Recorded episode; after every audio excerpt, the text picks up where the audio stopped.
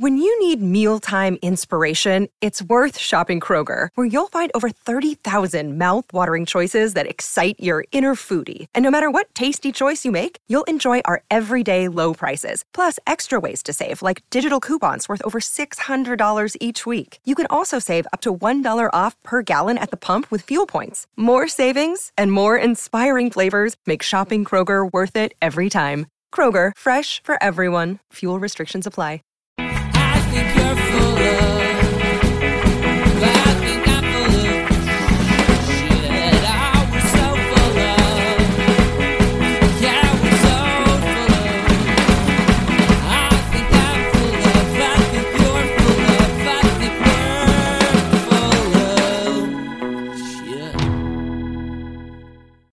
Welcome, listeners, to So Very Wrong About Games, a board gaming podcast about board games.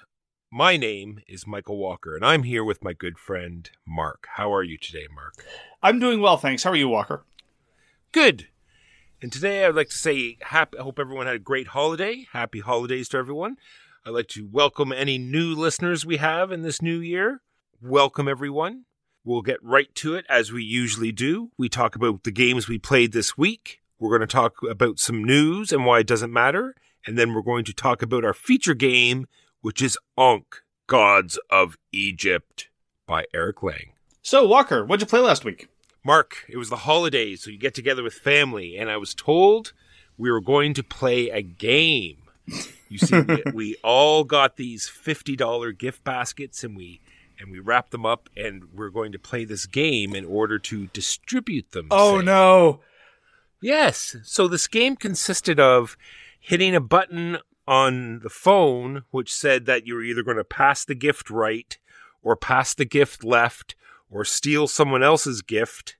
So hit the button and do what it says. So this is Yankee Swap slash White Elephant meets LCR meets Hit the Buzzer Win a Cookie. Yeah, and and to top it all off, like this wouldn't be so bad if it was when you stole a gift, you could see what it was. You had no idea what was in the gift bags; they were totally covered. So on top of everything, the gift was hidden. Oh my goodness. Now, if this wasn't all terrible enough, Mark, at the end of the game, I look to my right and I see the gentleman who was kept trying to steal the same gift, trying to get it. I had the gift he wanted. So I said, Hey, why don't we trade? No problem. He was happy with that. And then the, the, the nice lady that organized this whole thing said, Oh, I'm going to trade with you then. And grabbed my gift and gave me hers. So this it was a great game. Highly recommend. Zero to ten, unplayable. Some people just want to overcomplicate things. Uh, I, I would make a joke here about a board game designer that would that would produce the results you're talking about, but there are very few game designers I think that would ever dream of combining that level of convolution with that level of arbitrariness. There are some, That- but That's what I mean. That's the argument that we make. Oh, Mike, it's just a family tradition. They're just there to have fun. But no, Mark, no, it was not fun. well, I'm glad you made it out the other end of that, Walker. What did you get? To, What did you get to play, Mark? Uh, the only story I have with respect to family gaming over Christmas, which is what we celebrate in my family, is I was asked, well, you know, maybe while we're together over Christmas, uh, you know, maybe there might be some sort of game you bring along. And I said, no. I am. Uh, it's like, oh well, no. The, she she's familiar with like trick taking games and and plays cribbage. It's like, yeah, people who play cribbage like to play cribbage. Cribbage is a thing unto itself. It is. It. I'm not denigrating it as an activity, but it is absolutely an activity as far removed from what we do as calisthenics. It's. I mean, yes, it involves some of the same materials in very much in the same way that I might walk to go get more chocolate from the kitchen. But again, the difference between my getting chocolate from the kitchen and calisthenics is the difference between. Anyway, you get the idea. And even with my full game collection, I wouldn't be able to manage that. But with what I have with me, certainly no. So somebody suggested that I try to introduce gaming into, into Christmas, and I put a hard kibosh on that. So I managed to escape from from that experience. Some people have great success introducing games into their family traditions. I am not one of these people. And as I've commented in the past, if anything, I err more towards refusing to try to engage in gaming as opposed to shoving gaming on people. But I read the room, I evaluated the crowd, and I made the command decision that this was not the proper environment. I may have been wrong, and different environments will be different, but that's how it shook down. Yeah, for sure. I do the same thing. I just let them know I had like a regicide in my pocket and said, "Hey, you know, if you know people want to play something, I've got it. Never force it. You know, if people are interested, they'll ask me again, and I just leave it at that." Absolutely. I have Regicide with me wherever I go. And in point of fact, somebody who's played Regicide before said, Oh, you, well, you could try Regicide. And I'm like, Look, you don't understand. I said to this person who actually plays a fair number of hobby games. People who play a fair number of hobby games have a radically different conception of how complicated games are.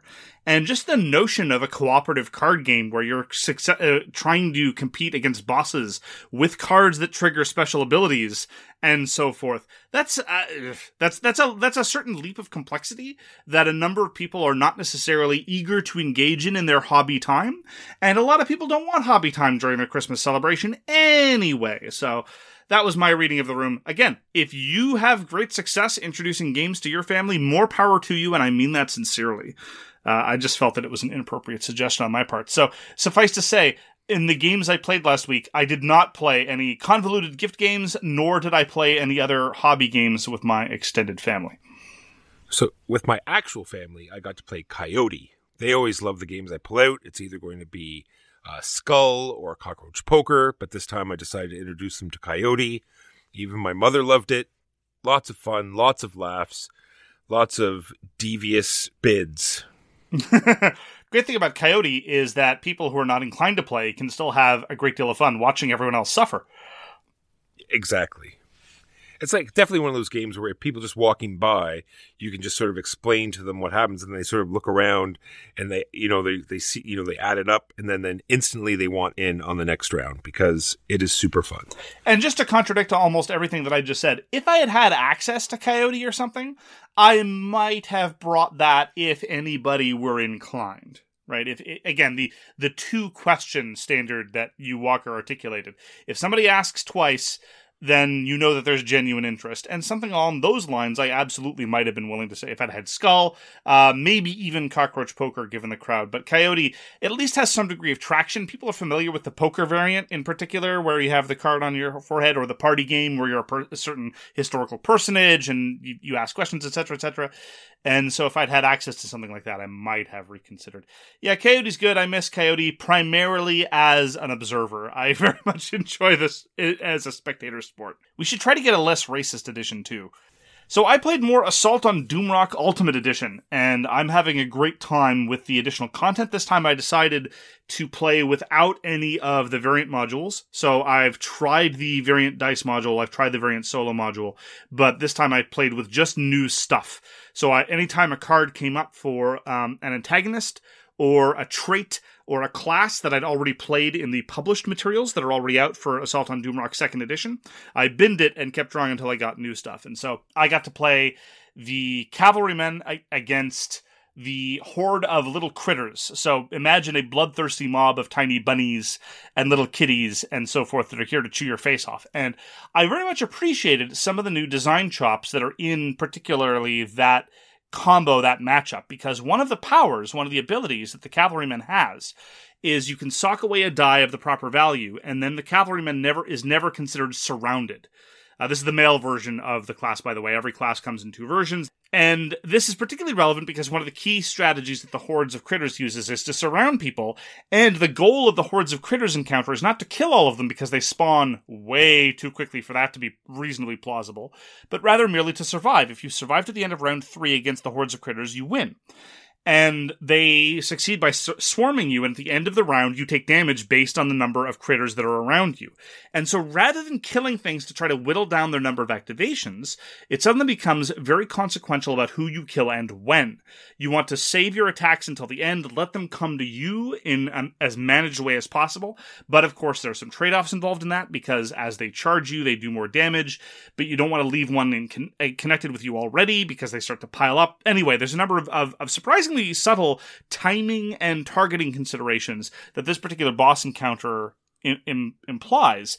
And the cavalryman really relies on the ability to do damage and then leave. That was uh, very, very useful in that encounter. I still lost because, uh, number one, I'm not a smart man, and number two, because Assault on Doomrock is brutally difficult, and I enjoyed it tremendously nonetheless, as I always do, because as I as I've said before, I've only ever run one Doomrock once without cheating. And so I really like some of the new material in Assault on Doomrock Ultimate Edition. I, I hope that the rest of the new encounters and the new skills and the new classes continue to show this really exploring the design space that Assault on Doomrock's brilliant combat system really allows for, and really seeks to further exploit the interesting little corner decisions and interactions that are made possible in this system. Now, this is a pre production version, this is a prototype. It's going to go up on crowdfunding next year through Beautiful Disaster Games. But if you've ever played Assault on Doomrock before, the core fundamentals are still there. The lovely abstract combat system, the interesting dice manipulation, and how it interacts with your skill cards, and the Assault on Doomrock Ultimate Edition, which, based on the Polish 4th edition, is something I'm very, very much looking forward to. A number of design improvements and so forth, and a ton of optional modules. But again, as I commented previously, I'm not entirely certain that the optional modules are going to be worth their additional rules and component grit. The rules grit is somewhat minimal. I found that very manageable, but the component creep might be real. And that's one of the reasons why I retreated back to the base version, such as it is, of Assault on Doomrock Ultimate Edition. There are some rules changes and some additional component creep already out of the box, but I wanted to make sure I wasn't overwhelming myself and I can really start to appreciate some of the new stuff and letting it breathe by itself. And I'm glad I did. I had a great time with Assault on Doomrock Ultimate Edition. I'm going to be continuing to explore it, and I'm looking very much forward to seeing what changes are done leading up to the crowdfunding campaign next year and any other design changes that are occurred. I also would like to note on the topic of Christmas gatherings and this is also under the uh, interest of full disclosure. The copy that was sent to us by Tom Stasiak, the designer and publisher of Assault on Doomrock, came with a bag of Polish candies, which I uh, thoroughly devoured, except for the whiskey truffles. The whiskey truffles taste like whiskey. I do not like alcohol, and I did not find them pleasant. Several members of my extended family, though, oh yeah, they were huge fans. Big, big fans of the Polish whiskey truffles, and I got to sound terribly sophisticated. Oh, those. Those are Polish, you see. Anyhow. I just want to make sure that if you bribe us with chocolate, we will disclose it on the podcast. So everybody wins, really. I want to go back to what you said because it reminded me of a story when you said it was like the woodland, the woodland creature enemy. Reminds me of my very first convention that I ever went to, where these these gentlemen were having a homegrown set of rules that were like D and D, Warhammer sort of uh, you know tabletop skirmish where we had you know invisible crossbowmen and you know all sorts of different like funky units like that. So where my main caster was a beholder and this druid on the other side had sent this whole horde of woodland creatures at me and i'm sure that the lava spell that i had been given was supposed to be cast at range but i told him that i wanted to do it right underneath me and because i was floating was immune and you i could just see the picture in my head of all these little bunnies and chipmunks and woodland creatures floundering in the lava as they tried to attack me it was quite wonderful let me tell you something, Walker. Two things. Number one, this podcast has never and will never be endorsed by PETA. And number two, a squirrel would murder you if it had half a chance. So I fully endorse this path that you've taken. So that is Assault on Doomrock Ultimate Edition by Tom Stasiak at Beautiful Disaster Games. This is a pre production copy from the designer, and it will be crowdfunded sometime next year. I get to play Furnace. This is designed by Ivan Lashin and put out by Hobby World. It's a game, it's a very fast sort of engine building, cube pusher. Has this fantastic bidding system where you print out these tokens and you can't have two on the same card and you can't have two numbers on the same card. So this very interesting sort of compensation if you don't win the card, but when you take the card, it goes into your little engine. I really feel playing the advanced way is the best way to go. The difference is the normal game, when you take it, you can rearrange your engine however you want. But the advanced version, you have to put it on the left or the right. And what this does is it just eliminates all the, you know, the AP or the slowdown because people aren't, you know, fiddling with their cards or they're not forgetting, say, oh no, I forgot to do this particular card. They simply have to put it on the left or the right and then they have to run it from left to right. So they have no options. The turns went very quickly. It's only a four turn game. You can knock it out in 45 minutes. This was mentioned actually on the Discord. I imagine playing a game of Furnace with people who are pr- prone to analysis paralysis would be a bit torturous because it is, as you say, a very, very stripped down, simplified, accessible, engaging cube pusher. But if someone starts agonizing over the way in which and whether and how they're going to convert their little cubes into little bars or whatever, it could easily stretch into double its suggested length, and I would not want to experience that. Nope, that's why I think the advanced version is the only way. And that is Furnace. I thought that in the advanced version you could insert a card in the middle of your production chain, but you can only put it at the ends? I'd have to reread it. That's the way we played it. How about we'll say it's the Mike Walker advanced version? In the advanced variant, you can actually put cards somewhere in the middle of your production chain. You don't have to stick one of the two ends. Interesting. Well, you've got your own variant now. That's fine. So you can insert it, but you can't change it once you've done that. All right. You cannot change the order, but when you acquire a new card, it can go in any sequence of your production chain. My way's better. All right. Yes, this is the cla- this is the natural terminus of many a rules mistake. You say, it's, "Oh, that is the the way that the rules." No, no, no. My way's better. I got to try that time you killed me. That time you killed me is a new abstract game by Peter C. Hayward, published by Pandasaurus Games, and it puts forth a lot of effort to theme the game. That time you killed me is nominally about two players, one of whom invented time travel, and another whom is going to use time travel to murder the original inventor of time travel and thereby claim that they actually originally invented time travel. The rulebook is very funny with lots of asides about how the, how the future's like, about how you're a terrible murderer, about how you may or may not be a brilliant inventor or a despicable person or both. Lots of little messages from the purported inventor of time travel and stuff like that. It's all very funny. The world is communicated very well. And I almost buy the theme when playing the game. Almost. Not quite, but almost. And that's that's not nothing. I want to give credit where credit is due. I think they get eight to nine tenths of the way there. But the problem is, is that some of their thematic explanations for why the game works the way that it does make more or less sense case depending. So, for example, when you go back to the past, it generates a new copy of you one era forward. So there's the past, present, and future. If you travel from the present to the past, a new version of you shows up in the past, and what you do is you populate a new version of yourself in the present because, of course, that's you aged. That's that copy of you aged a little bit. But that doesn't carry through to the future. So it only carries forward one era forward, but other things, when they happen in the past, ripple forward all the way to the future. But traveling back in the past doesn't.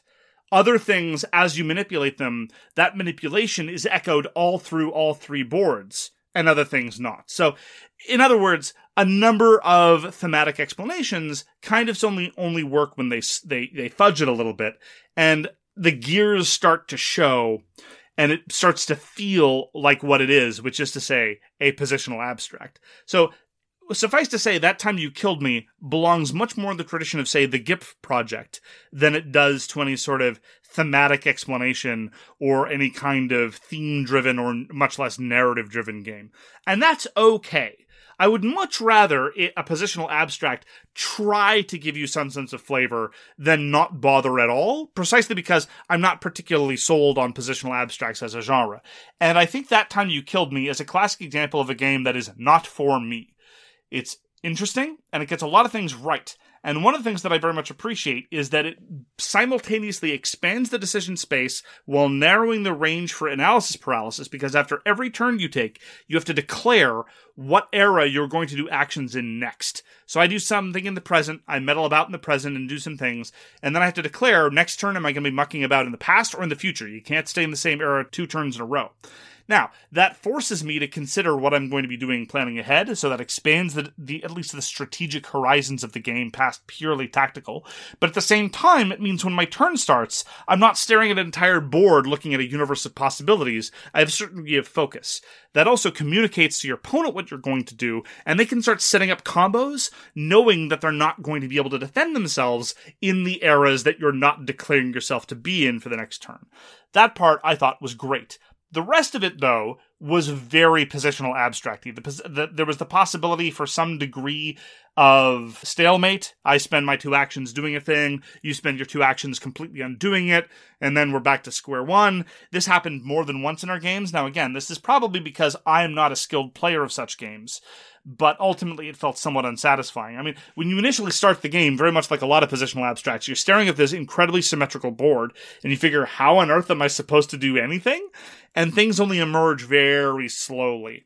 And so that really didn't satisfy me as somebody who's not who's only a tourist in the world of positional abstracts. I still prefer some of the elements of various games of the GIPF Project. My favorite is probably DVONN. I didn't feel that way when playing DVONN. I very much felt like I had sort of benchmarked small, medium, and long term goals, and I didn't feel quite as adrift, and I didn't feel like there was this possibility of either Zugzwang or stalemate as there was in that time you killed me. Now, there are lots of modules in that time you killed me. There are basically four different ways to play the game. And I've played the first module a couple of times. The first module introduces a very thematically clever bit where you plant a seed in the past, a shrub shows up in the present, and a tree shows up in the future. And they all move in different ways, and you can shove your opponent into a shrub, and we're told that the shrub is very spiky, and so they die. You can topple a tree over onto your opponent, and they die because you know a tree has fallen on your head. And that part is all for the good, but it as you get to future modules, and I'm not going to spoil anything because you're supposed to play them in sequence. As you get to future modules, though, the weird corner interactions start to multiply. Like, what happens if you shove an A into B at the edge of the board? It's like, well, okay, at that point, B moves to the side and A moves backwards or something. Even in the first module, I still had to look up the rules of the game several times to say, okay, what happens when these two pieces interact in the way they do? Because this piece can be in the same space as another kind of piece, except when it's initially placed. And if you shove this into the edge of the board, what happens? Well, there's no room for it to move. So, anyway, that time you killed me has some of the issues that a lot of positional abstracts do a set of core rules, and then they start to introduce more stuff, and some of the corner interactions are not immediately transparent, which is a minor niggle, but nonetheless stood in the way of my appreciating it more. I can definitely understand why a number of people take to that time you killed me a great deal because if you like positional abstracts the the added personality is definitely something to be appreciated in in the game. And i think that pandasaurus and peter hayward need to be applauded for that effort. As i say i think they get most of the way there but not quite enough of the way there to have me appreciate it on its own terms. So if you're in the mood or in the market for a two player positional abstract, I can recommend that time you killed me easily it's certainly worth looking at. But as it is, not to my taste. I don't think I'll be going back to it after trying it a couple of times. It's very much of its genre and doesn't manage to transcend it, which I guess is not exactly the biggest criticism one could offer. And that is That Time You Killed Me by Peter C. Hayward at Pandasaurus Games. I got to play Adventures of Robin Hood. This won the Spiel Family Game of the Year. This is designed by Michael Menzel and put out by Kosmos. And I just want to make sure I preface this with uh, this is definitely a family game Hmm. and is for it is to be it should really be played with children. If you buy it for your gaming group or something, I think I don't think you'll find enough there. But we did we did manage to pull some stuff out of it. So what you're doing is it's like advent calendars are still popular for a reason. So this is this giant board and and it's and it's and it's already pre-populated. It has all these windows that you're going to be opening up depending on what adventure you're doing. Question Do any of the windows have chocolate behind them? No, Zero out of ten. I'm sorry. So what you're doing is you're moving Little John and Robin Hood and all and Maid Marian. You're moving them around the board, and you have to keep them in the shade of the trees. Mark, you're you have these three different ponds, and they have different size trails behind them. So you're making these little uh, like conga lines of movement meeples, and you have to sort of skirt the mountains and skirt the forest, but stay in the shade, or else you're going to be caught by the guards. It comes with this very like it's an actual like book. It looks like a book. They did a fantastic job on that. It has a, like a choose your own adventure feel to it. You can sometimes you can do A or B, or you know depending on what character is active, it has a different part of the story. I think they did a fantastic job. It has everything, like it deserves everything that it's gotten so far. That's for sure. Like super tactile, like lining up the the meeples is super fun. It does have a little bit of like micro macro sort of study the board and and learn things beforehand. Like I won't spoil anything, but let's say it said, you know, find the hamster and and feed it, right? So you definitely see the hamster, so you can go over and talk to the hamster, and it'll say something like, "Oh, it was looking at some food over, you know, in the corner," or you could have already seen the food, like search the map and said, "Oh, look, there's some nuts over here. Let's go to that first. And sure enough, if you pick up the nuts first and then go to the hamster, you save yourself so much time as opposed to, you know, going to the hamster, then back to the nuts, and then back to the hamster to feed it that kind of thing and sort of like looking at the enemies and saying, oh, we need a sword. It's like, okay, that guy has an axe, that guy has a sword. And if you actually attack the guy that has the sword, you get the sword. So the kind of interesting things like that. That sounds adorable. Yeah. And then it comes with this giant bag that you're using. You're pulling stuff out and you're pulling all sorts of different things out of the bag. Uh, there are cubes, there are discs, there are uh, tokens, all sorts of different things in the bag, but they're so different size. So it says so you're to figure out turn order, it's discs, and you have no problem figuring out what is what. So everyone has their own colored disc, and then there's some discs that uh, will let everyone move, and then a gray one that you can choose who you want to move, and then the red one that's bad that will you know populate the bag with bad things and make bad things happen on the board. And this is where we pulled uh, the actual game out because you can see what discs are left and you can sort of say, okay, well, we'll give this person the action because there's no way a bad one will happen. And then we have a chance for us to go again before we repopulate the bag and go again, that kind of thing. And then battles work, you're pulling cubes out and you get to pull three cubes out. And as long as you get one good cube, you win. So you can sort of track how many good ones versus bad ones are in there. And you can say, well, we'll attack a couple of guards to to get out because there's no penalty for losing a fight. And you draw one cube at a time and they don't go back in the bag. So even if you pull three bad cubes out, then at least there's three less bad cubes in the bag. So can, it's it's interesting, very basic, interesting manipulation like that. But overall, looking forward to playing some more with the same. We were just we said, oh, we'll just play with the same group of three. Whenever it's just the three of us, we'll pull this out and play a couple more scenarios. Looking forward to doing it again. Had a lot of fun playing Adventures of Robin Hood.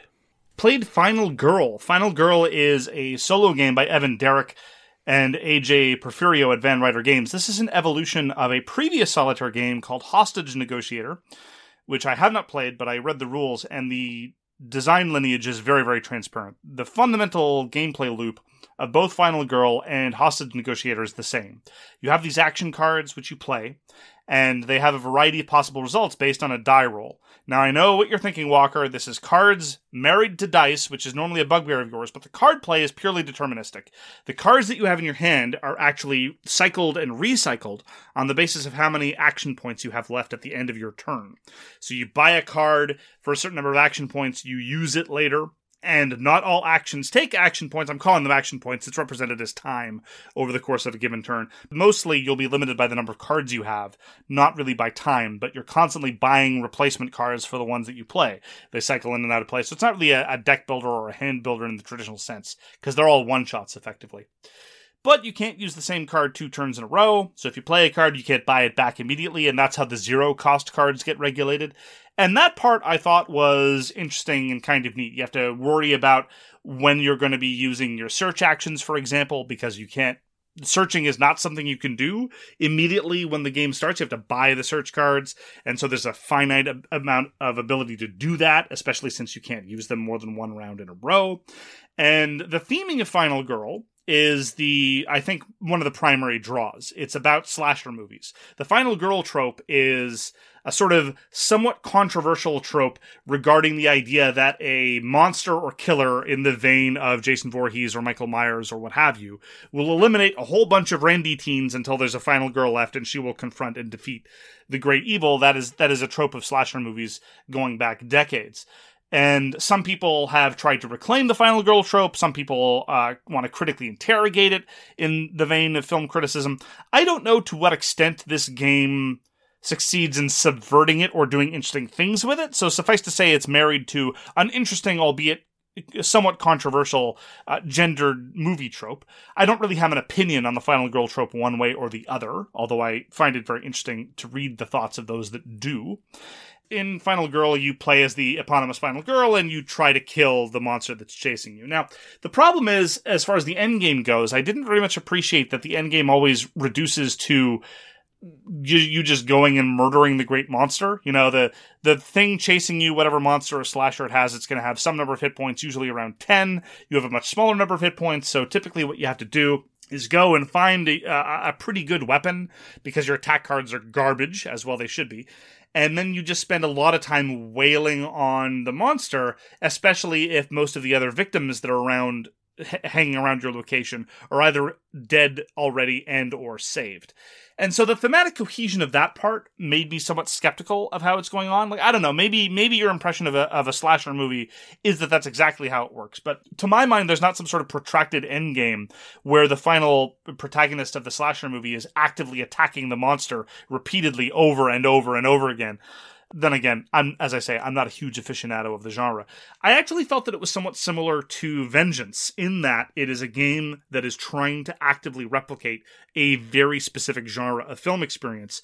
And in that sense, I think Vengeance is a much superior adaptation, if for no other reason than number one, I think it's more evocative of the source material. And number two, I actually felt that the way that they leverage the tempo of the game is more successful for some of the uh, concerns that I articulated before. And besides, I like the theming of Vengeance more than I like the theming of Final Girl anyway. I do have a note about something interesting that Final Girl does, though, and it's about the way that the game is being distributed. The way that it works is you buy the core game, and the core game is unplayable by itself and you buy these theme boxes, each of which introduces number one, two additional characters that you can play as, but they can be played regard with any setting. They also introduce a new slasher and a new setting. So at minimum, you need two boxes, and if you buy just two boxes, you'll always be playing one of the same two characters against the same slasher in the same location. But you can mix and match. If you've got two boxes, you can play either of the two locations with either two slashers, etc., etc. There's also this bizarre and and kind of intriguing but not 100% useful or utilitarian approach to packaging involving magnetic boards. I tried to explain it, but it's very difficult to describe in words. I would encourage you just to go see pictures of the way that it works the game boards are themselves the boxes, but not in the traditional way of, say, Siege of Runedar, or you know, you take the box lid and you put it underneath the board itself to try to give some semblance of 3D. It's that they literally magnetically clasp around the game material and you remove the magnetic board, and that's the board itself to either track the villain or the location itself. So, as I say, I've tried a couple of different settings and a couple of different slashers and a couple of different uh, final girls, and uh, the variety doesn't. I'm not really feeling it to a, a, huge extent. Like the, the the same sort of dynamics work out. I mean, the, the, torrent of bad things that are going to happen to you are still roughly the same. The slasher's going to come and kill things, and you're going to try to save some civilians, and then go try to find a weapon, and then confront them. Uh, maybe that's just the selection of villains that I've taken. Maybe there's some more interesting ones. Uh, but ultimately, I thought that as an experience, it was fine. It was it was enjoyable enough. It was very quick, you know, forty to fifty minutes, maybe win or lose. And the difficulty, I would have appreciated it being a little bit higher, but honestly, the level of variance is super, super high, if for no other reason than are you going to find a good weapon easily or not? In both games, I found a good weapon very easily, and as a result, the final conf- confrontation was borderline trivial. So I think I'd probably appreciate it with a different setup, but again, there's no control for that. If in the deck of item cards it takes forever to find a good weapon, well, then probably you're doomed. And so I'm not really sure that that's the, the level of determinism I want either. So it's like deck milling? yes, Walker, it's your old friend deck milling. Well, in the sense of awesome the final confrontation alone. There are other things you need to do. Mostly it's about either, as I say, saving civilians or attacking the final boss, who just wanders around, usually very slowly, killing things. So as I say, I thought it was fine. It was it was it was a nice diversion. If the setup were quicker, I'd probably pick it up more frequently. So if you compare it just to another solo game, for example, One Deck Dungeon, the setup for One Deck Dungeon is borderline trivial. You shuffle a deck, you arrange a few counters, you're off to the races. Final Girl, as I say, you need to pull apart these magnetic boards. You need to shuffle together a number of different decks of cards. You need to sort a few more sets of cards and then set out tokens and then set things out. You can get an optional miniatures pack, which I do not recommend It didn't add much to my experience at all, other than just cost and component creep. You, you, there's only two figures on the board. They're going to be represented by miniatures anyway, so I would have preferred that they all be little meeples. So that would have worked out. A a lot of people are really taking to Final Girl, and if you're super enthusiastic about slasher movies, I could definitely recommend it more. But as it is, I thought it was a perfectly serviceable solitaire game. It didn't really grab me, but it was hard to be too offen- uh, offended when it's that quick. And the fundamental card play, the card cycling I did enjoy, but ultimately it was at the whims of how good your dice are. You know, you can carefully plot out having the perfect hand, but if these dice, which are highly variant, generally speaking, you're going to be rolling one or two, and you're looking for successes on five or six. Eh, there's a lot of room for weird results as a function of that. So add that to the deck milling and trying to find a good weapon. I never really felt like I had a whole lot of control over what was going on. So that's Final Girl. If with a quicker setup, I'd be willing to give it a few more goes, but as it is, I don't think that the time to value investment is really there. Designed by Evan Derrick and AJ Porfirio, published by Van Ryder Games. That's Final Girl. I got to play Radlands. This is designed by Daniel Piechnick and published by Roxley. And what this is a two player sort of back and forth type game. It doesn't really bring too much new to the table, but it definitely gave me gave me like that Mindbug feeling because you're both drawing off the same deck. Uh, it's quick, easy setup. The rounds, the whole game is very quick. You have three bases. You're putting out uh, uh, troops or people in front of in front of them to block them. Uh, you have to work your way back to them, wound them, and then initially destroy them. Some as soon as someone's lost all three of their bases, then the game is over. So it's easily start up again, and it's got very tight sort of uh, resources, right? Because uh, you're dealt this hand of six bases for you to choose three, and the deck of bases is huge, like 37, 40 different bases in the deck and they all have crazy powers. And depending on how powerful uh, the base is, it's going to tell you how many cards you're going to get at the start of the game. So it can be anywhere from one to six to a bunch. But anyway, that is one of the resources as well. It's very hard to get card draw. You're only going to get one card a turn. You can spend two of the three water you're going to get every turn to draw one card. So you can see how rough the water system is because cards cost you know one to three water to play plus all the cards you already have out cost water to activate to attack your opponent. So it's very tight system. Played two games today. Can't wait to play more. Really enjoyed it because that's all it is is you pick your bases draw the cards that you get and then you're off to the races doing you know outlandish abilities crazy attacks just very mind buggish feeling. You know it's like oh this guy has this crazy character out. I just need to figure out how to you know, counteract that and then sort of get through the next round. So that's Radlands. Definitely will hear me talking about it more because I'm going to play it a lot more. Question. So you've compared it a couple of times to Mindbug, and you're not really big on Mindbug. What about Radlands makes you like it so much more?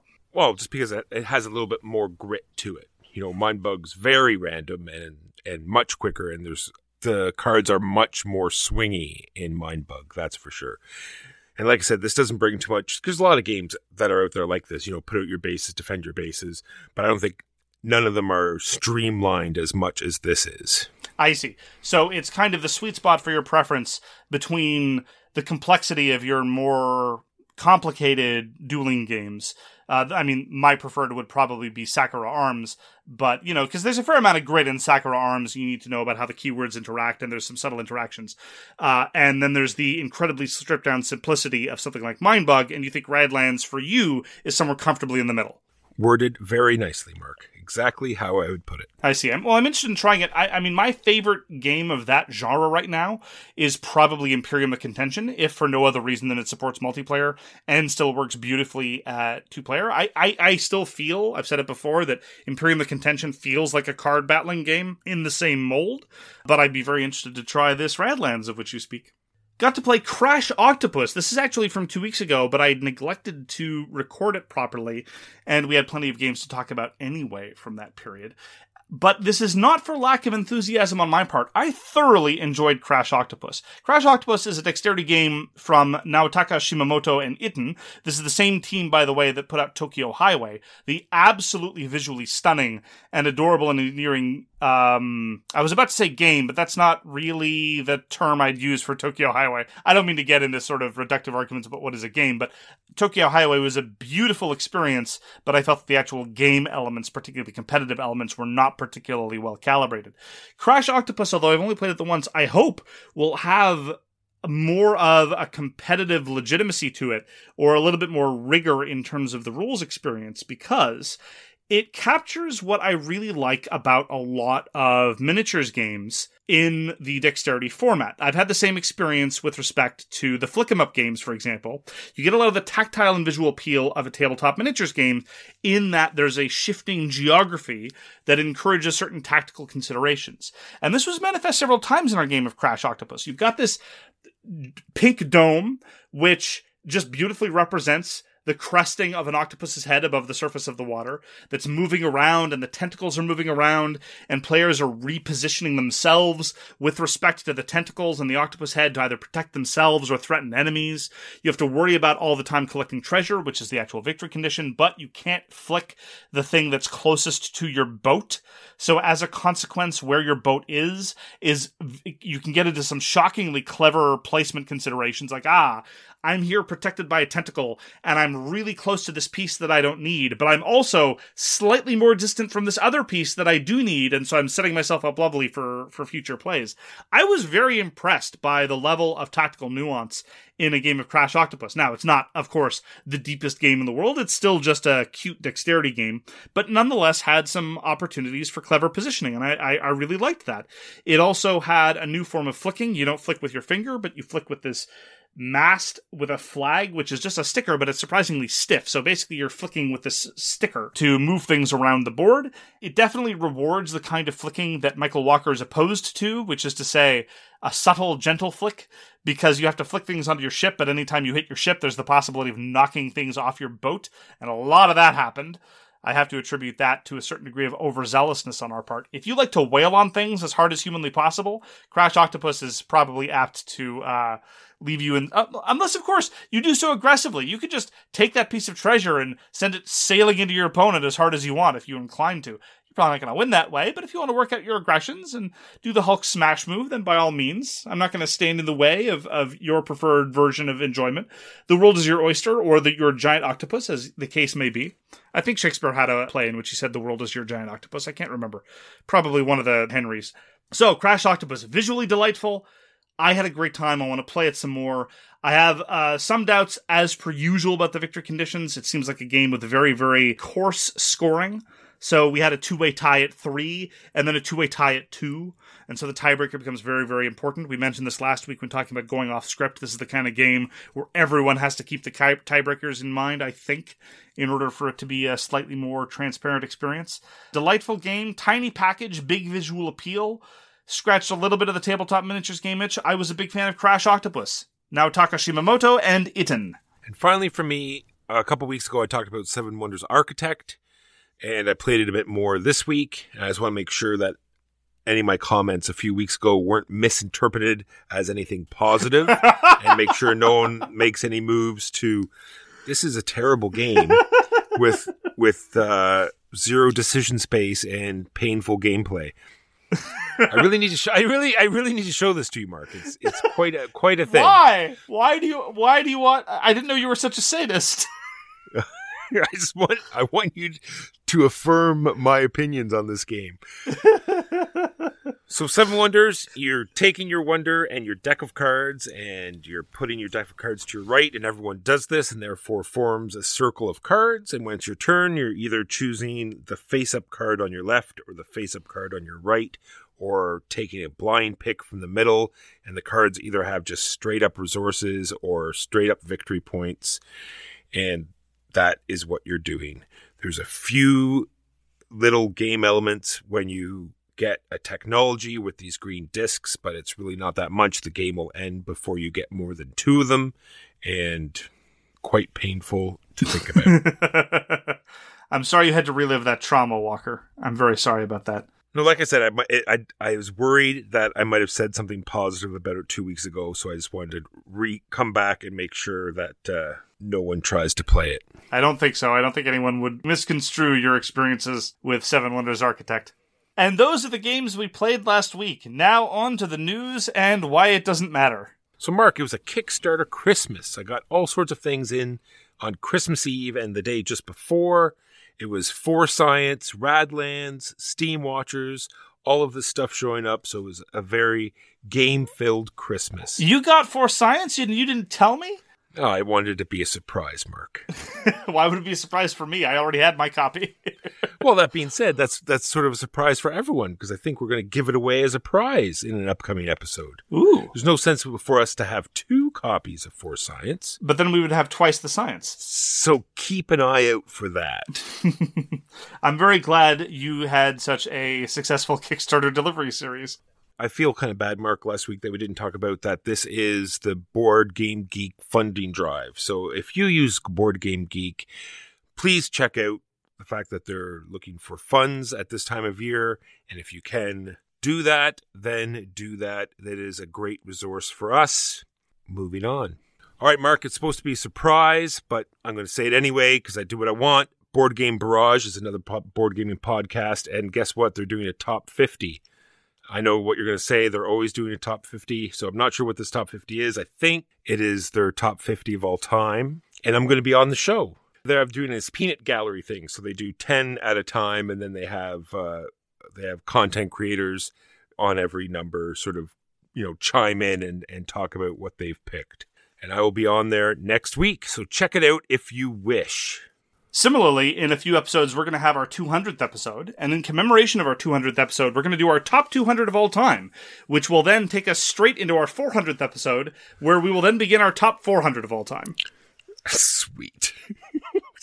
Man, I don't even have to come up with topics or, or games or anything.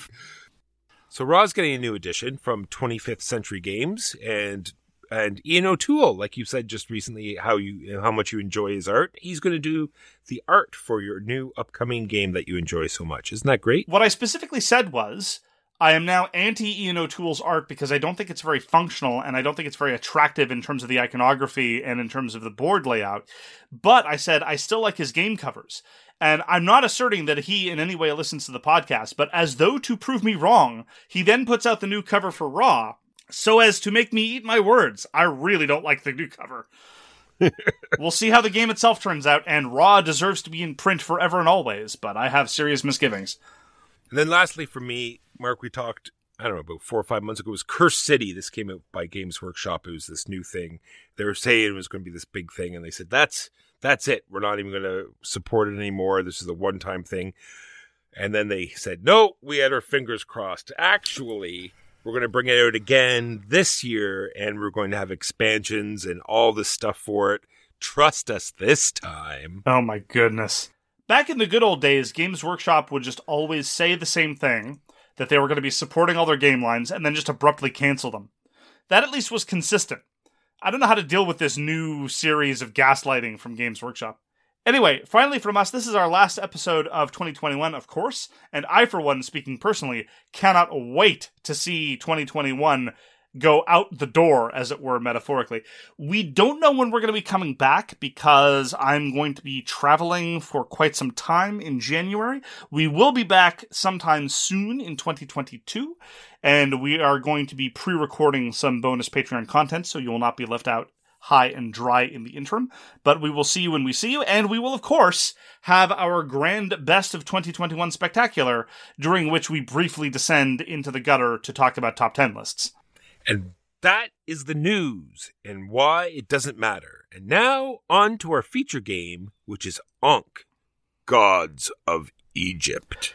Ankh Gods of Egypt is by Eric M. Lang, published by Cool Mini or Not after a successful Kickstarter this year. It is nominally the third in kind of sort of mythological trilogy, starting with Blood Rage and then Rising Sun and now Ankh Gods of Egypt.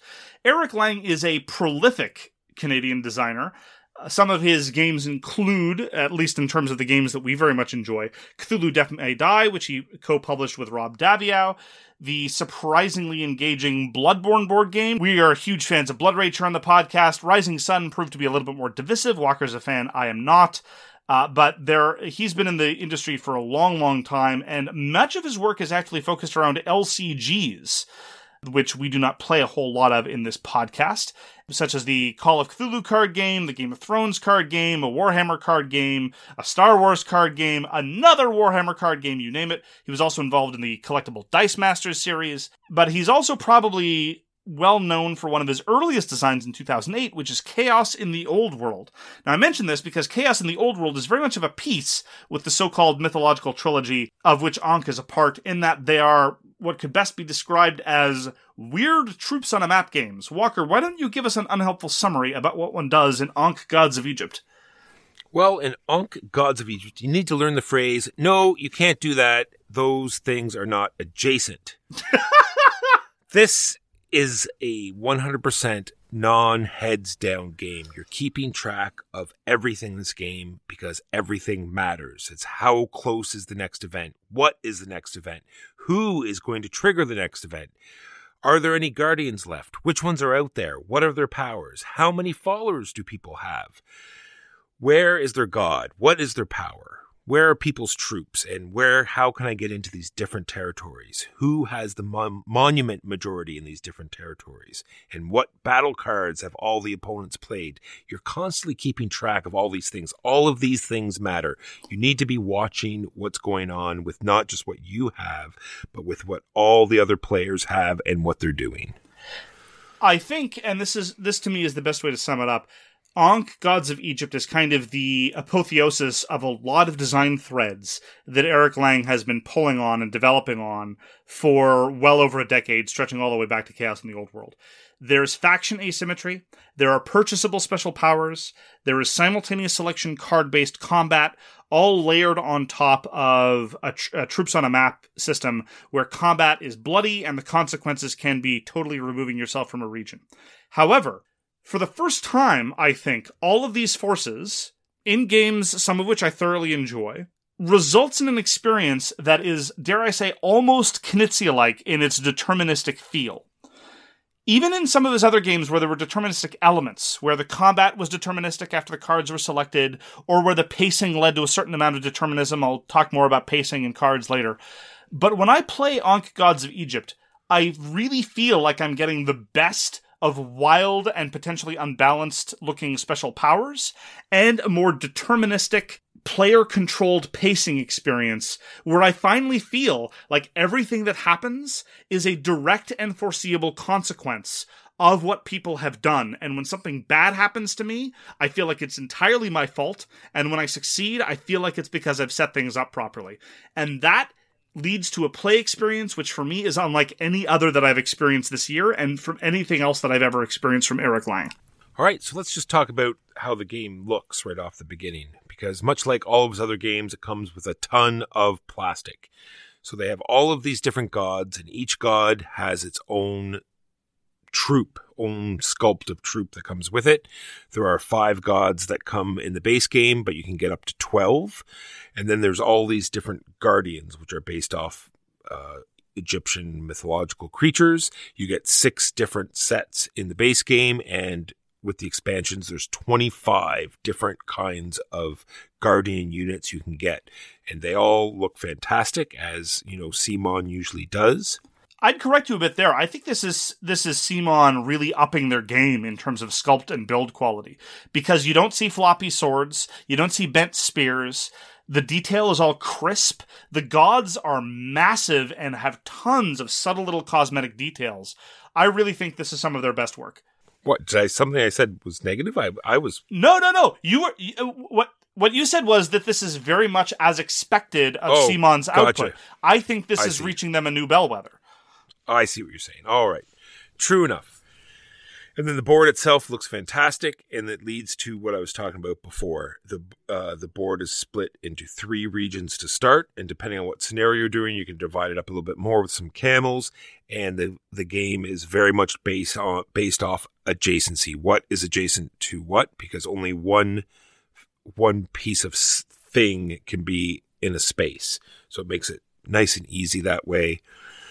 The board is a great example of when the game knows to indulge in bling and when the game knows to pull back and be minimalistic. The board, although very attractive, is very functional and minimalistic. There's only two dif- different types of terrain and some water that stretches across the various elements of the board. And that's it. There's no complicated terrain types. There's no weird connection issues about whether this terrain is next to another. All of that is governed by gameplay interactions, not by little graphical flourishes. And you talked about the variety of guardians and gods. I think this is also a good example of a Kickstarter project where the exclusives are really optional because most of the additional plastic that the Kickstarter gave in terms of exclusives is either number one, entirely cosmetic in terms of the monuments, the game ships with cardboard monuments. There are plastic sculpts in the Kickstarter exclusives version, or gameplay elements that are really ancillary, namely more Guardian variety. Getting Guardians in the context of the game is super important, but honestly, the gameplay variety, the difference in terms of game experiences and game states, is going to be driven far, far, far more by the player choices of purchased powers than they are by the effects of having one Guardian as opposed to another. And so this is one of those few cases where I can absolutely say if you mixed, missed out on the Kickstarter and you're the kind of person who has a completionist urge, I would encourage you to abandon that completionist urge and give the retail version of Ankh a try because you're really not missing out on much. Yeah, I want to hit back on that minimalistic thing you said because everything evolves out of what you do in the game. Nothing comes sort of preloaded. Like every figure has a power of one, every figure moves three spaces. Everything is nice and base like that. And then depending on what you do and how you change your powers, those key elements will not change, but you'll have these overarching powers and other things that will happen. And that makes it's one of the things that makes this game really good. Yeah, and, it's situated as compared to some of Eric Lang's other work, because again, uh, in terms of weird troops on a map games, I think Eric Lang is is probably one of the most, if not the most, influential designers. I really felt like fewer things came out of left field when playing Ankh. It felt like a more deterministic affair in a way that very much pleased me. If you compare it to Blood Rage, in Blood Rage, there's a card set involved, and I don't care how many times you've played. Sometimes a card comes out of nowhere because you didn't know who had it, or you didn't know it was in the mix, and, or you might have just forgotten that it exists. Oh, yeah, Odin's Throne. That's how that card works. Oh, okay, well, that's happening now. This isn't frustrating or unsatisfying, but it's, again, it, it kind of falls into the sort of wild nonsense or out of left field experience, which I'm very much a fan of, but don't necessarily always want. Rising Sun, similarly, m- was a little bit more deterministic, but it had these weird, unfortunate ripple effects that were sometimes unintentional. An ally does something, and unintentionally that completely hoses you out of an action you wanted to do. An opponent messes you over entirely by accident, or you just don't even pull the action off the random deck that you wanted to execute, and thus your plans fall to not. And so I really do think that Ankh has found the sweet spot between lots of interesting and wild power effects happening, but not having the side effect or consequence of people feel like they couldn't have seen it coming. No, they they see it coming because everything is laid out at the beginning of the game. All of the guardians that will come out during the game are laid out. Every everyone's god has a different power, but they have it right at the beginning. It doesn't change. It doesn't get upgraded, and then everyone's Ankh powers are the same. So you have this board where one of the actions you can take is to increase your Ankh powers, and then this is also how you get the Guardians. So it's like uh, three columns that have four powers each, and so everyone is going to have a different experience unless you know they all pick the same power, which I've never seen. And they all do different things. There seems to be one that is a little uh, obvious to take or a little overpowered. This is thing called Bountiful. Is So when you get more vic- when you get victory points, you get more victory points because that's how you win this game. It's a race to who can get 31 points first. There is there is of course a turn limit, but I don't think in any of the games that I've played it's actually hit the turn limit. Someone's always hit the 31 points and then the game ends. And with this power, uh, the first 19 points are what they call red points. So every time you get a red point, you'll get extra red point. Well, that's an interesting case because I've seen people do very, very well without taking Bountiful. In fact, the very last game that we played, the victor did not have Bountiful and didn't take it. It all depends on the timing because that's another huge area that I want to I want to touch on later, and that is the pacing of Ankh You want to take Bountiful if you play Ankh the way I play Ankh, which is the way I play all games, which is I want my points fast and dirty. I want early gains, and I want to build up an early lead and hope that coasts me to the mid and late game because I tend to peter out later on. It's because I have a lack of endurance. I attribute it to my lack of vision and my frail physical constitution. And if you're playing that way, Bountiful is absolutely something you want to take. But if the game lasts a little bit longer and or if you plan on making your push later, Bountiful is a waste of time because you're much much better off taking something else. I would say it's very situational. I will say this though with respect to the purchasing of Ankh powers. I see different people getting very good mileage out of purchasing different sets of Ankh powers, but every time I play, I always gravitate towards the same ones. I don't know to what extent this is a me problem or a game problem. You still get the variety. Different people take different things and become very successful with it. But every time I sit there, even if I try to do the Michael Walker thing and say, I'm going to try something radically different, I stare at the powers, I look at the board, and I figure, I think this is the one I want, and I take the same ones over and over and over again. I don't find it boring, but I do find it odd. So I'm going to talk about the action system, Mark, because I don't can't think of another game that does it quite like this. There are four actions you can take when it's your turn. You're going to be taking two actions of four four different ones, and it has this sort of I don't even know how to explain it. This track. So when you take an action, the token moves along the track, and when it gets to the end of the track, you're going to trigger an event. And then the actions are very simple. You're moving figures, or you're summoning a figure, or you're gaining followers, which is another type of currency, or you're unlocking the Ankh powers with which we just talked. I love explaining the game of Ankh because whenever I can explain how your turn works, and it's so incredibly simple, I feel like it's a great way for players to get into the game. When people don't tend to ask over and over, how does this action work? How does this other action work? All four of the available actions are so incredibly simple and straightforward, but they nonetheless offer up this tremendous space of trade off because you you said you get to do two actions. That's kind of true. That's kind of not true. You only get to do two actions if a your second action is lower on the list of actions because they're just arranged in a top down order, and b you did not trigger an event with your first action. And so knowing this not only influences what actions you're going to take, but influences how you want to set up the actions of people downstream from you in turn order. It's delicious. It's lovely. I love it. It's so good. So this sort of ties into because you might think, well, are these the only things you get to do in the game? No, he somehow tied more actions into the combat system. So there, there are different events. There are conflict events, monument, sorry, there are conflict events. There are the camel caravan. There are controlling monuments. So within the conflict are these uh, combat cards, and that sort of introduces even more actions you get to do during combat. And I think he did a fantastic job there where you're building monuments, you're receiving these followers, you're getting victory points, you're killing figures, and the fact that your gods never die introduces this really interesting dynamic of where you place your god and which territory they move into. Love all of that. Eric Lang loves conflict games in which sometimes you don't want to win and or what victory looks like can be radically different. And Ankh, I really feel dials this up to 11. You can go into a battle knowing that you want to lose. You can go into a battle knowing that you just want the battle to happen. You can run away from a battle that you're winning because you don't want the battle to happen on those terms. You can just show up because you want to build a pyramid and then gleefully accept that you're going to lose. And you're not even going to win anything from that pyramid now, but you need to activate it later.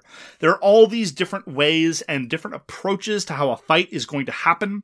It almost does it a disservice to just think of it as conflict because as you're exactly right, so many of the fundamental actions of the game, a lot of the core drivers of how the game works are buried in this conflict resolution system. And I say buried because again, some this is one of my criticisms about how to teach the game and about how new players offload on road into the game. It's not terribly complicated or terribly surprising and it doesn't lead to the sort of wild unexpected events, but some people have a little bit of difficult time internalizing how flexible and how multifaceted the conflict events turn out to be it's it's delightful to experience, but sometimes it's initially daunting. I think if people have played Blood Rage before, they can understand that, you know, completely losing a battle is sometimes just as advantage advantageous as winning. Sure, but I mean, the analogy I think with Blood Rage would be it's as if when playing Blood Rage, a conflict event could lead you to playing out a new power card, or summoning a whole bunch of figures elsewhere, or, or, or, or, or, as opposed to Blood Rage, where, and again, this isn't a criticism of Blood Rage, sometimes you want to lose because you've got a power that gives you points for losing, or sometimes you have a conflict card that's a one shot that says you win something special for doing this thing.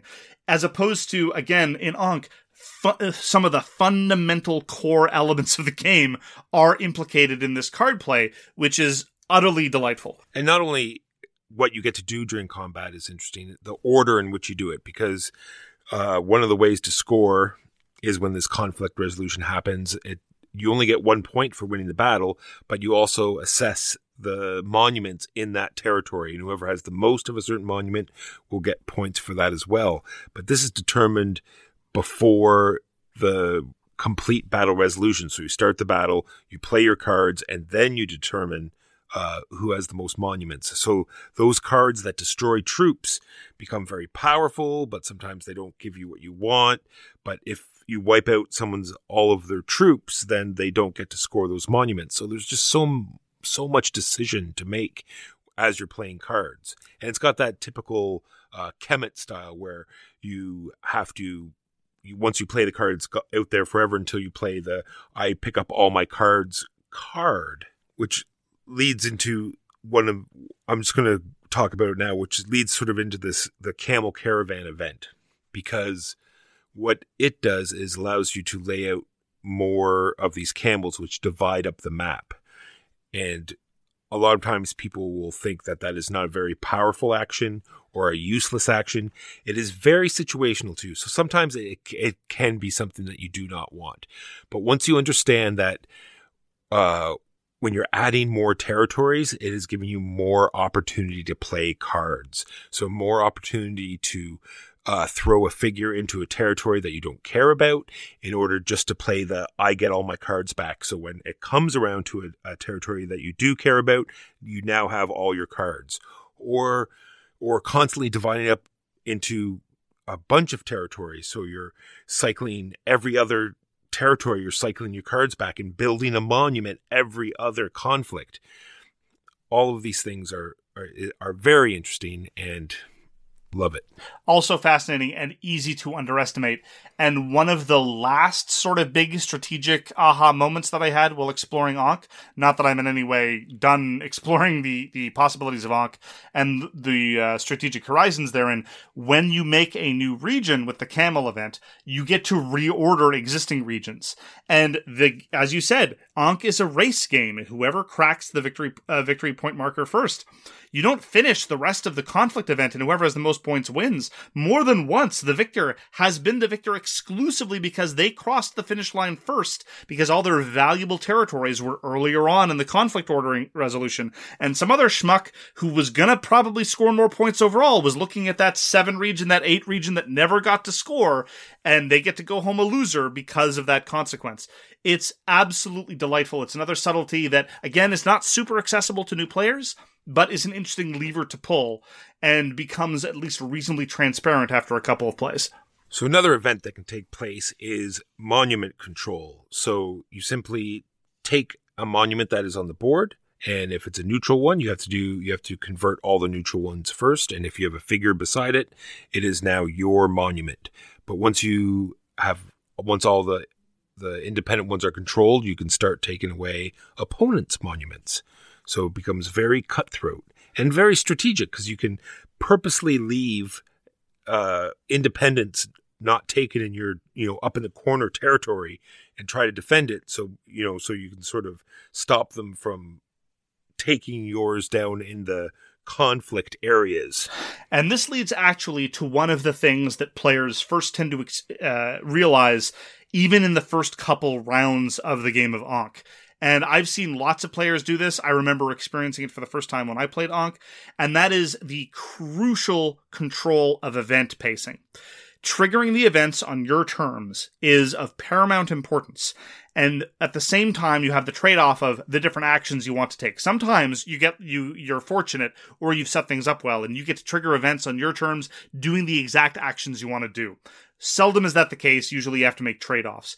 And watching people realize how the incredible bone simple action selection mechanism dovetails with this crucial early game business of claiming control of monuments is absolutely wonderful. This, the, the, the jockeying starts right away. You and I have talked a lot about troops on a map games where there's this big, big build up and then this massive confrontation. Uh, we very much like Lords of Hellas. We very much like a lot of these other troops of, troops on the map game, but typically you do tend to see those big build ups and then a huge conflagration. In Ankh, the skirmishing and the and the scurrying to control the early monuments, it starts right away and it's immediately transparent and evident, but being able to manipulate the tempo successfully is not immediately obvious. And so that subtlety and that dynamic is another thing that I adore about Ankh. Yeah, and the choices to make about what monuments to put on the board. Because not only do you want to make sure you have the majority of that particular monument in that territory, these all dovetail back to your Ankh powers because certain powers trigger off of certain monuments. So you sort of want to make sure you have enough pyramids, or opponents don't have pyramids, or you take pyramids away from people. Everything matters.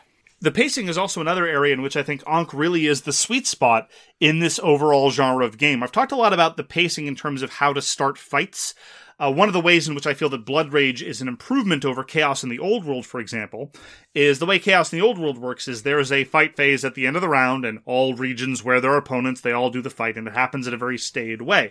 Uh, the same thing is true of Rising Sun. Everyone does all their actions, and then at the end of the round, there's a conflict that happens in a particular place. And while I very much appreciate how Blood Rage or Cthulhu Wars, for example, by Sandy Petersen, allows you to start a combat whenever you want to, and so it's a little bit more dynamic. I think Ankh is a brilliant middle ground. The fight is going to happen when the conflict event is triggered, and it is going to be at a certain time. But how often those events are triggered and when they are triggered is very much up to the player's control. And so you have that same level of scheduling, that same level of scripting that allows for buildup and allows for the slow development of tensions, but at the same time, you still have to worry about the dance of the timing, and it is under players' control. And so I think it's in many ways it's the best of both worlds.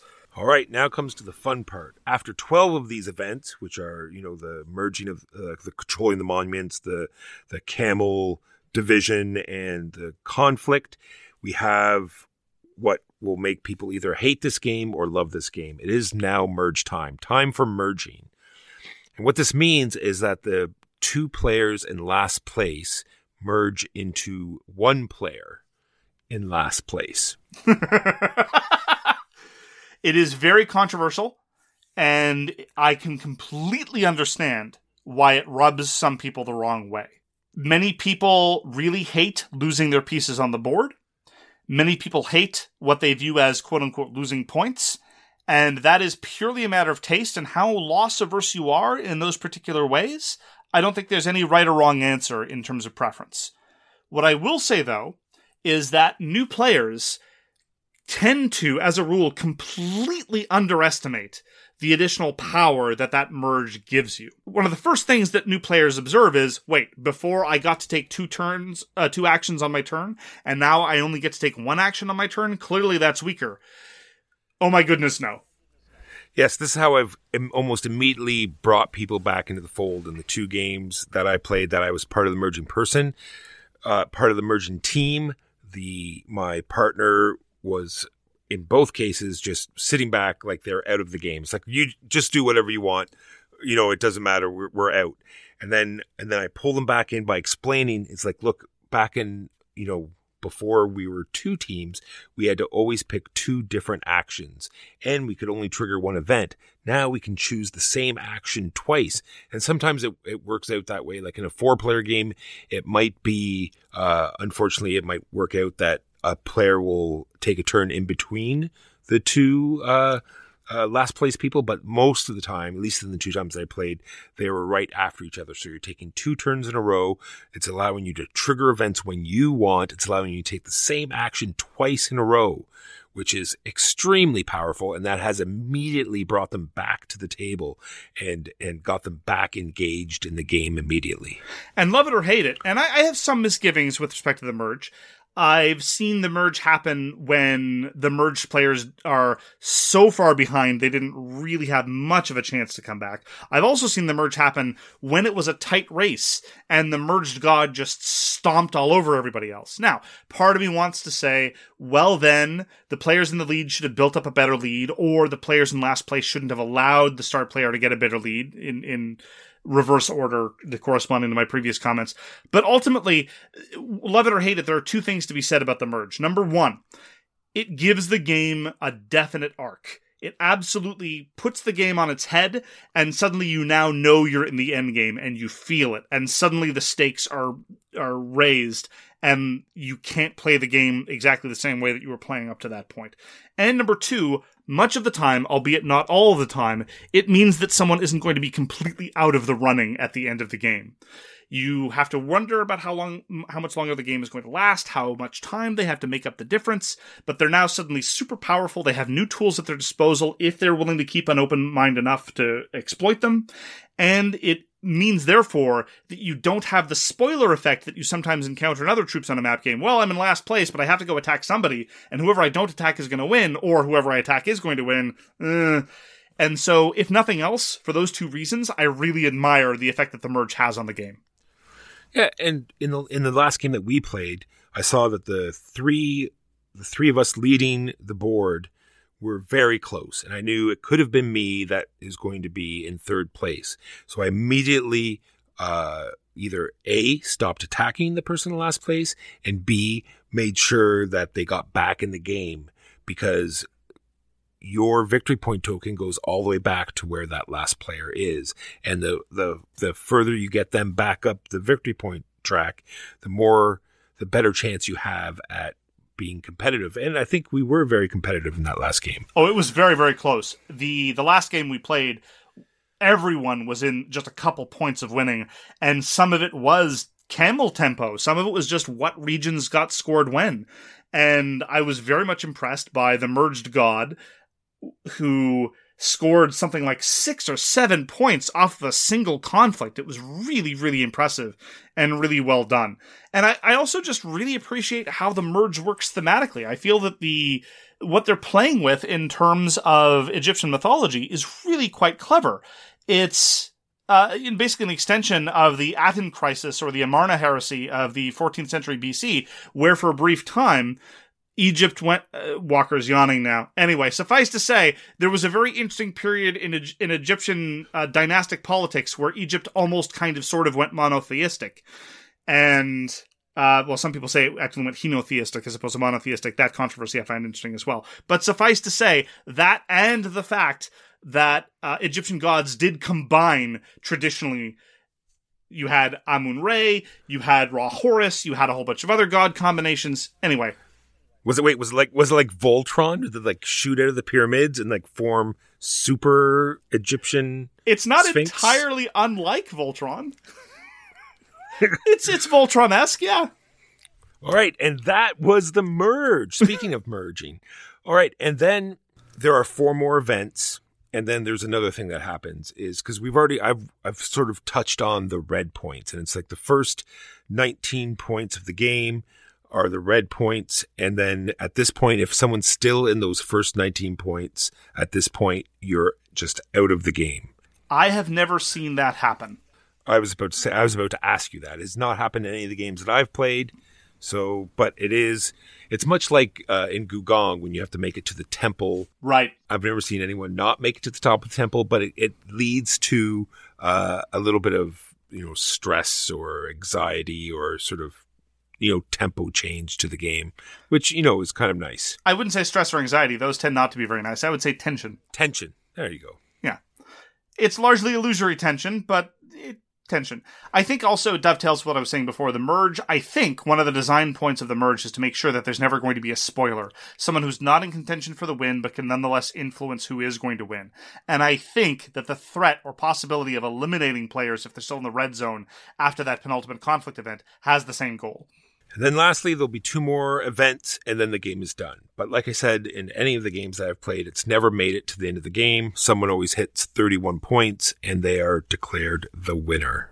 To sum up what I've said before, I really think that Ankh, Gods of Egypt is the culmination of a lot of very interesting design elements and that they best manifest in this game of Ankh.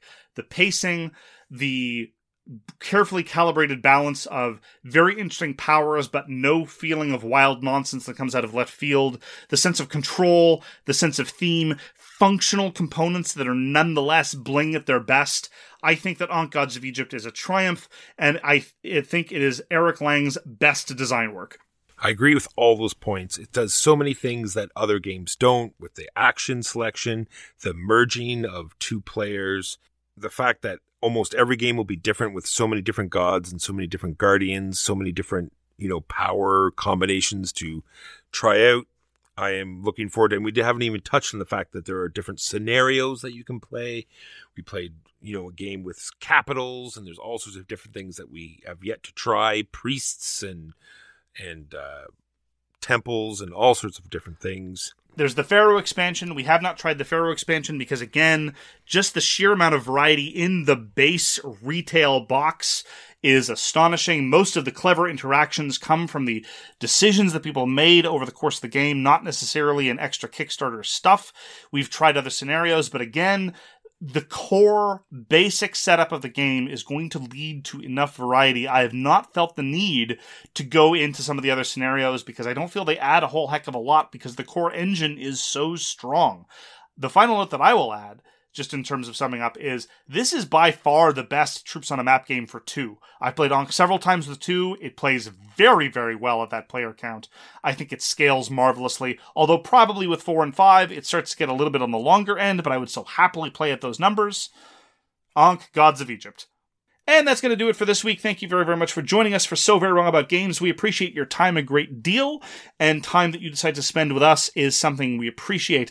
If you'd like to get in touch with us, you can find all of our contact information on sowronggames.com slash contact. You can find out all the ways to get in touch with us through any of your favorite social media or any other kind of communications doohickeys on, as Walker would say, the bleep bloops. We read everything you send us, and we'll get back to you if we can. Thanks again for tuning in, and we hope to see you again soon. Peace! You've been listening to So Very Wrong About Games, produced by Michael Walker and edited by Mark Bigney. Special thanks goes to What Does It Eat for generously allowing us to use their most excellent song, FOS, as our theme. You can find them at whatdoesiteat.com. You can reach us by email at soverywrongaboutgames at gmail.com or on Twitter at so wrong games. Thanks very much, see you next time, and always, try to be right, but remember you are so very wrong.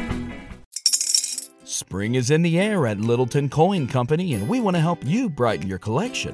Visit us at littletoncoin.com all month long to enjoy 15% off your purchase. With a wide selection of coins, paper money, supplies, and more, Littleton Coin Company has something for every collector's taste. Use promo code SPRING at littletoncoin.com for 15% off your purchase all month long. Restrictions apply. Littleton Coin Company. Serving collectors since 1945. When you need mealtime inspiration, it's worth shopping Kroger, where you'll find over 30,000 mouthwatering choices that excite your inner foodie. And no matter what tasty choice you make, you'll enjoy our everyday low prices, plus extra ways to save, like digital coupons worth over $600 each week. You can also save up to $1 off per gallon at the pump with fuel points. More savings and more inspiring flavors make shopping Kroger worth it every time. Kroger, fresh for everyone. Fuel restrictions apply.